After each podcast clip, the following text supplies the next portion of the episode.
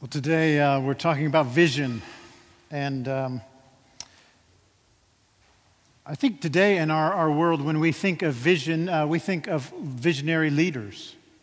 And uh, if you've, all of us have probably been exposed on some level to, uh, to this idea of that we need, we need a vision. You might have, in your, uh, in the organization you work for, company, even uh, school or whatever else it might be. Uh, maybe you've been part of an exercise where you helped develop the vision statement or you went over the vision or mission statement of the, of the organization.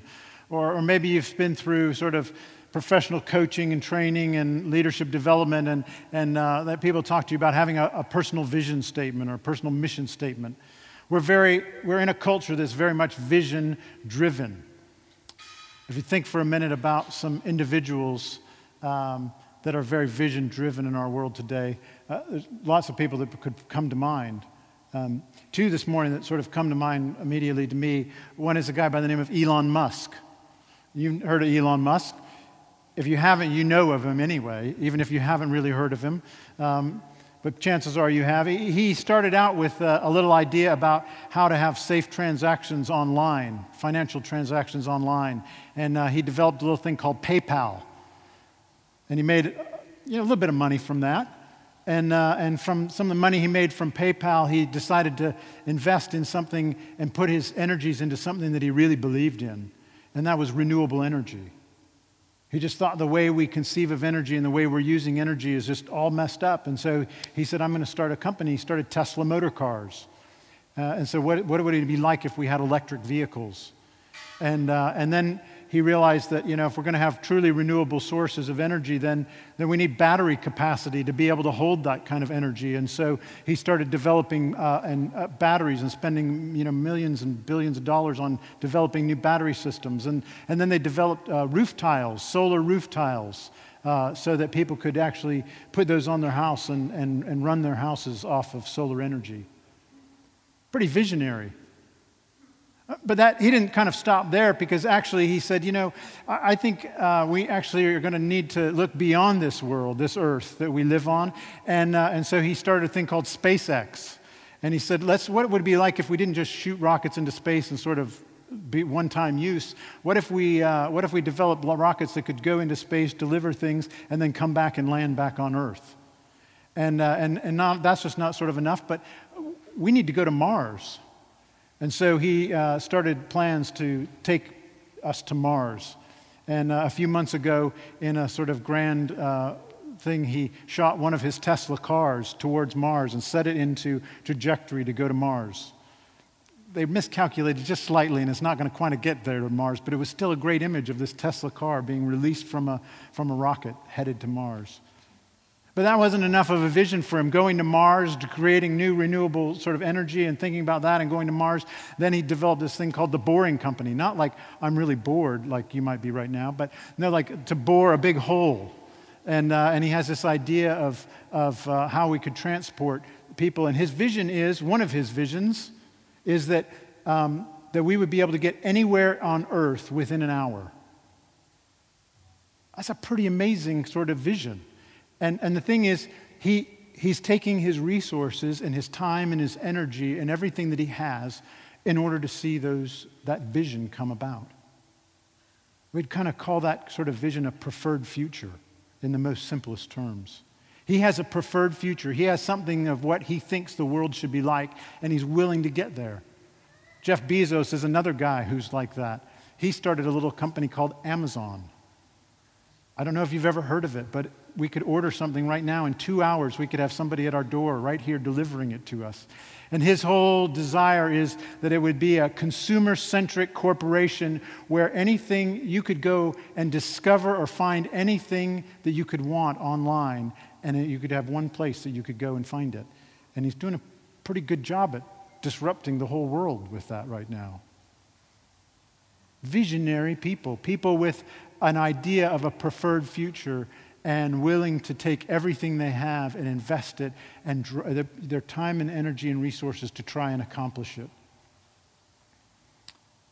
As we come to talk this morning about vision, that's not the kind of vision we're talking about.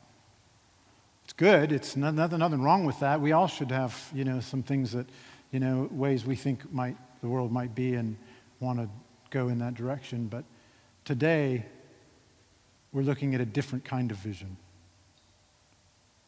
A vision that isn't our idea of what the future should be like, but a vision that comes about because of divine revelation. Because encountering God brings about a revelation and a vision. We've been going through the book of Acts, and, uh, and we've been sort of um, looking at different aspects. So we've been talking uh, about this as the living church and some of the different characteristics of us as a church and the church of Jesus and, and some of the, those characteristics as a church alive. And, and, and one of the sort of some subplots that we've been watching along the way is there's been this interaction with um, the followers of Jesus with the, the Jewish authorities, especially the Sanhedrin. We saw Peter and Paul taken in before the Sanhedrin and, and arrested and brought before them and, and challenged, and, and then uh, they were let go. And then we saw all of the apostles together imprisoned and, and then released by an angel and then brought back in, and another conversation with the Sanhedrin. And then last week we looked at the life of Stephen and we saw Stephen again called before the Sanhedrin. And, uh, and ultimately, that encounter meant that he was put to death, he was executed.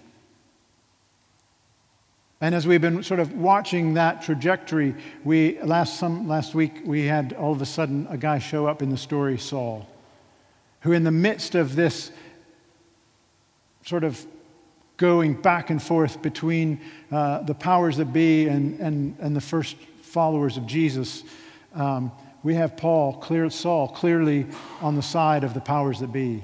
In fact, at Stephen's execution, we have Saul standing to the side, approving of what was going on. And then after the stoning, people coming and laying their coats at Saul's feet. Almost would give us the opinion that Saul was the one maybe put in charge of actually overseeing it, and they were coming back to him saying, We've done our job, and there you go. And today we pick up with Saul, who's now gone back to the high priest, the head of the Sanhedrin, and he's gone back to the high priest to get letters of authority to literally, as Christians now have been spreading out from Jerusalem and having to leave that place because of persecution going on. Now Saul has gone and gotten letters to basically say, You can go anywhere you need to, Saul, and go and arrest anybody you find that's a believer of Jesus. He's got a pretty clear trajectory, pretty clear path, pretty clear vision of what he thinks the future should look like. And it's in the middle of that that he has this encounter, a vision. On the road to Damascus, all of a sudden, boom, out of seemingly nowhere, a light, and he ends up on the ground, and those that are with him end up on the ground. And, and, and as he ends up on the ground, all of a sudden, somebody begins to speak to him. And Paul's response is, Who, who exactly are you? Who are you, Lord? I am Jesus. I'm the one that you're persecuting. He has a divine encounter. Of all the stories in the New Testament, of all the events of the New Testament outside of the life of Jesus, there's no event in the New Testament that's talked about probably more than this experience, this vision, this conversion of Paul. In the book of Acts, we're going to go three different times. Paul is going to tell a full account of what happened to him on the road to Damascus. Three different times in the book of Acts, we're going to get sort of, you know, a, another sort of going through of an account from Paul of what exactly happened on that road that day. And then numerous other times, he's going to mention it throughout the epistles. He's going to refer back to this moment, this day when he had this heavenly vision.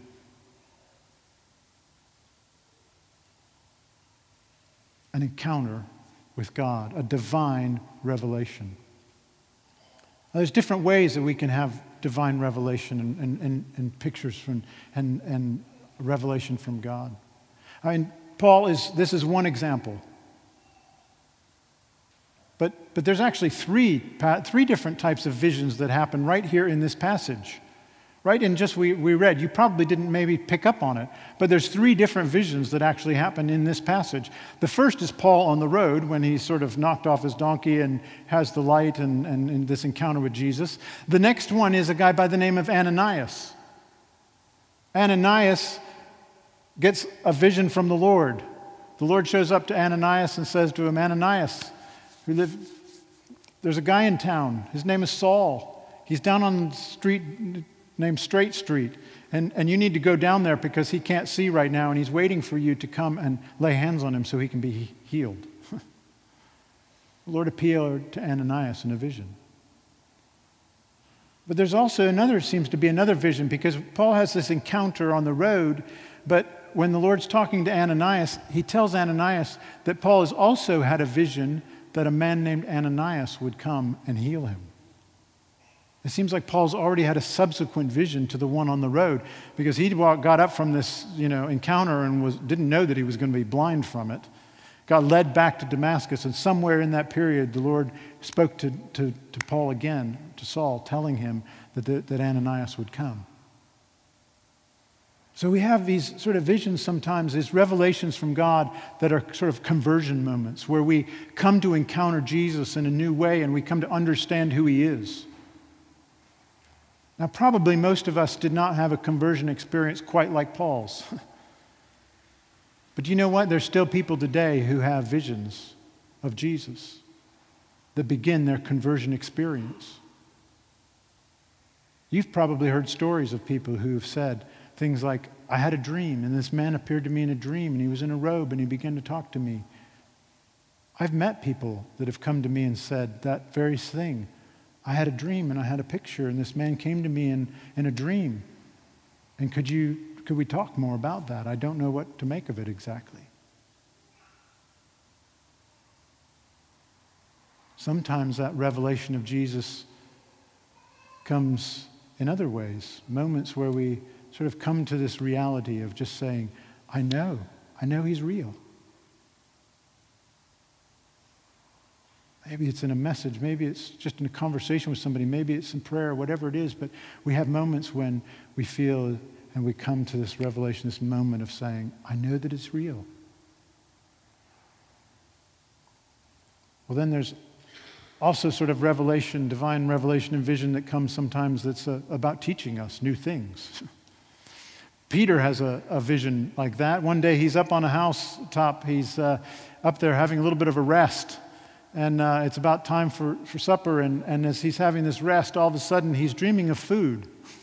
You ever do that? You ever have some dreams about food? Yeah, I do occasionally.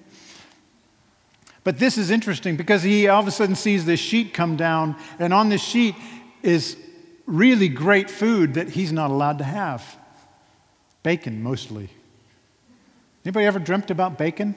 No, okay, sorry, to ask he has this picture, and, uh, and all of a sudden, all the things, all the food that he's not supposed to eat there's some prawn on there, there's some bacon on there, there's just all sorts of foods and things that he's not supposed to touch and have. And this vision comes down to him, and he's like, No, I can't eat that.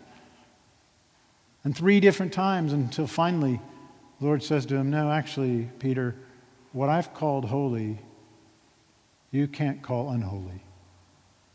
And the Lord then tells him that there's a man coming to his house right now named Cornelius, and he's not a Jew, he's a Gentile, and he needs to go with him. The Lord's teaching him through revelation, or through an encounter, a divine revelation. He's teaching him. And then there's like the vision we just talked about with Ananias, where the Lord came to Ananias and said, Ananias, I need you to go to this place and heal this man. Just real sort of clear direction. And then we have things like later on for Paul, he'll be on a missionary journey and he'll be sort of wanting to go in one direction and sort of keep trying to go in a direction and he'll just sort of feel resistance. Uh, we don't know exactly what it was, but every time he tried to go do it, it just seemed like the doors didn't open. And then a, a vision. A man appeared to him, a man from Macedonia, and said, Come, come here. We need you to come to us. And Paul changes direction and goes to Macedonia because he's had a vision. And These didn't just happen in the New Testament, they still happen today. People, we have encounters with God where He reveals Himself to us, where He speaks to us, where He shows us. It's not always as dramatic. Sometimes just go on with life and we don't really realize that He's actually there trying to reveal something to us and we're sort of slow to catch on.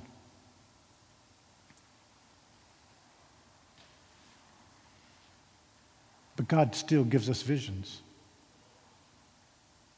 Not visions of a preferred future that we come up with, but a vision and a picture of what He's doing and what He's inviting us into. But you know what? Most of the time, our first re- response to those sorts of things is very similar to what happened with Ananias. And that is, not so quick. And the Lord shows up to Ananias and says, Ananias, you know, uh, go down and see Saul, this guy. He's waiting for you. And and, and you need to go heal him. And Ananias' first response back to God is what? Happily, I'd, I'd love to go. No, his first response is, Are you crazy? I don't know if you've been reading the papers, Lord. I don't know if you just saw the report out this morning, but actually, the word on the street is that he's got permission to come and put all of us in jail. He's been breathing out fiery threats against all of us. This is not our friend, this is our enemy.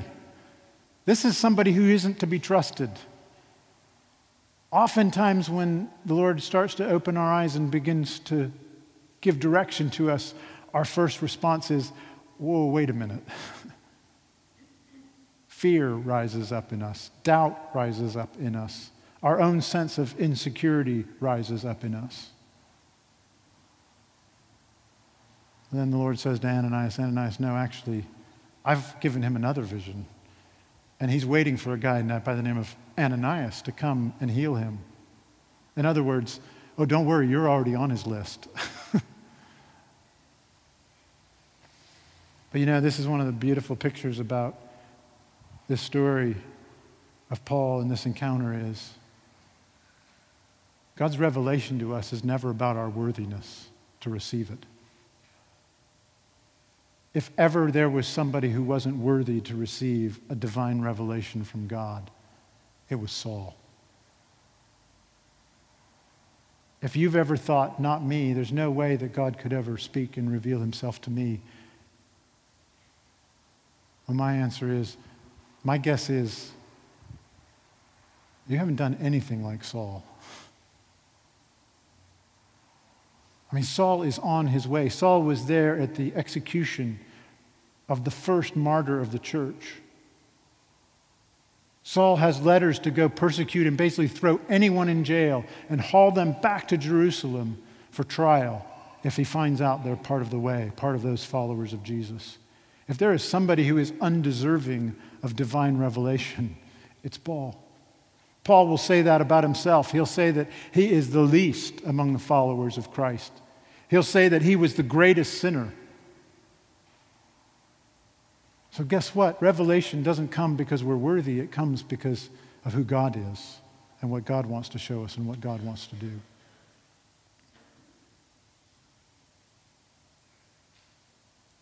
Ultimately, revelation comes down to this obedience. all those people who are the Elon Musks of the world and, and those folks who have a vision of the future and, and take all that they have and all their energy and their resource and everything they have and plow that towards a vision and plow that towards their ideas of what the world should be like. When God shows up and pours and gives a vision to us, when He reveals something of who He is or gives us some direction about what we should be doing, what he's really longing for is for us to say yes. Okay, Lord. What I have, what I am, who I am, okay. Yes, I'll go do it. That's exactly what Paul does. Paul begins to, this radical change takes place on the road to Damascus. And now Paul's life has been completely reoriented, completely turned around. Within days, Paul is out on the streets telling people and proclaiming Jesus, not just saying that I had this encounter with Jesus, but actually then taking the scriptures and, and, and showing people how Jesus was the Messiah. I mean, within days, he's out on the street doing the very thing he was out there going to arrest people for. But it didn't just stop there. The reason, part of the thing is, he recounts this over and over three different times in the book of Acts. The last time he recounts it is right towards the end of the book, and Paul is standing before Agrippa the king. And he's explaining to Agrippa and getting ready to go to, to, to Caesar to explain to Caesar. But he's explaining to, to, to Agrippa and he's telling him about this divine encounter that he had on the road. He's telling him that not only did God speak to him there, not only did he call him and, and tell him that he was going in the wrong direction, that he was persecuting him, but he told Paul also that he would be sent to the Gentiles and to the nations of the world. And then Paul says this to King Agrippa he says, I was obedient to the heavenly vision. Paul's coming to the end of his life, towards the sort of last chapters of his life, and he's standing before King Agrippa and he's saying these words I was obedient to the heavenly vision. In other words, I took everything I had everything that I was, and I began to reorient myself to the div- divine revelation that God had given me. And to this day, I've been obedient to do the things that God's called me to do. That's God's invitation to us when He reveals Himself to us. I've never been knocked off a horse, never had a bright light shown never had a voice out of heaven speak and that sort of thing. But I have sort of had some moments. Sometimes they've been just sort of quiet moments in prayer. Sometimes it was through the words of somebody else speaking, and all of a sudden, in that moment of them speaking, I just knew that God was speaking. I knew that He was saying something to me. I remember one day on a plane, just sitting there. I didn't even have an aisle seat. I'm a big guy, I like an aisle seat. I was up against the window. I'm on a plane. And all of a sudden, I just feel like the Lord just started showing me things, speaking to me, giving me direction, divine revelation. My guess is most of us in this room, in some way, shape, or form, Maybe not just amazingly crazy, but maybe small or maybe somewhere in between. I've had moments where you just knew. You just knew that God was there. You just knew that He was saying something to you. You just knew something was happening inside of your heart. You just knew that those words weren't just words, but they were meant something to you. My guess is that most of us here have had some kind of encounter with divine revelation and a heavenly vision. And the question is are we being obedient to it? Are we ordering our lives based on the things that God showed us?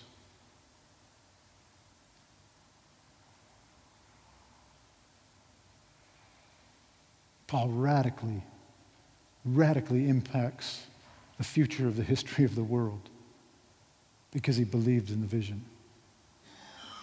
He believed that it was God behind him, and he followed after it.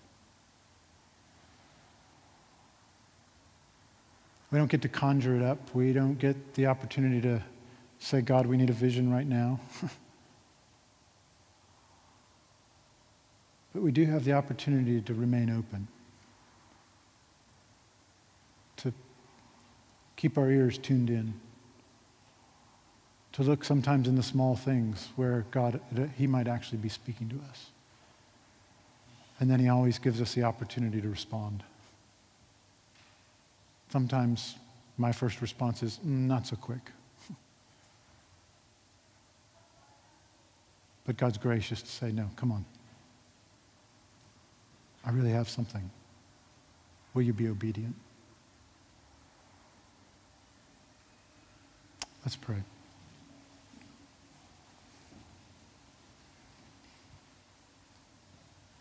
Lord, we thank you that you still speak.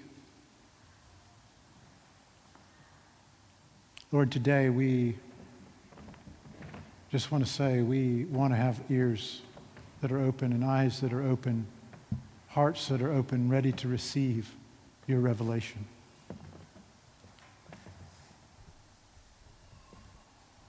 When we read this story of Paul, it's not just a story that happened long ago, but Lord, it's that you have a living church and you're still speaking to us today. You're speaking to us corporately, you're speaking to us individually. And Lord, we need ears to hear and eyes to see and hearts ready to understand. And then, Lord, most of all, we need the courage to say yes, the courage to obey. I just want to give a moment to just be still and quiet. Maybe that for some of you, the Lord wants to speak something to you right now. For others, it may be a moment to reflect and to remember a time and the thing that the Lord has spoken to you in the past. For others, it might be a recognition that something that you didn't realize before had been God speaking to you was actually Him speaking. And something's just clicked with you today that that actually might have been the Lord. Let's just give a moment to be still and quiet for a moment.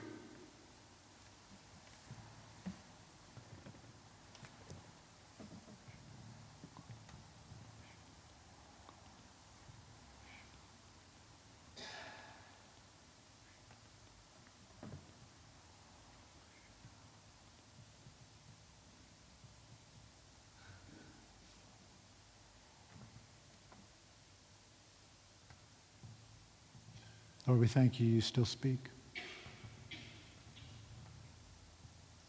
Lord, help us to be obedient.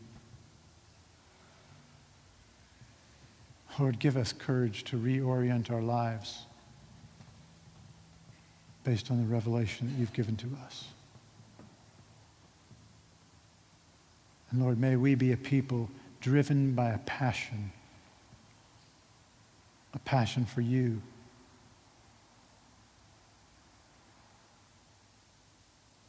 passion coming from what you've shown to us and what you've revealed to us, a passion that comes because we're a people who encounter you.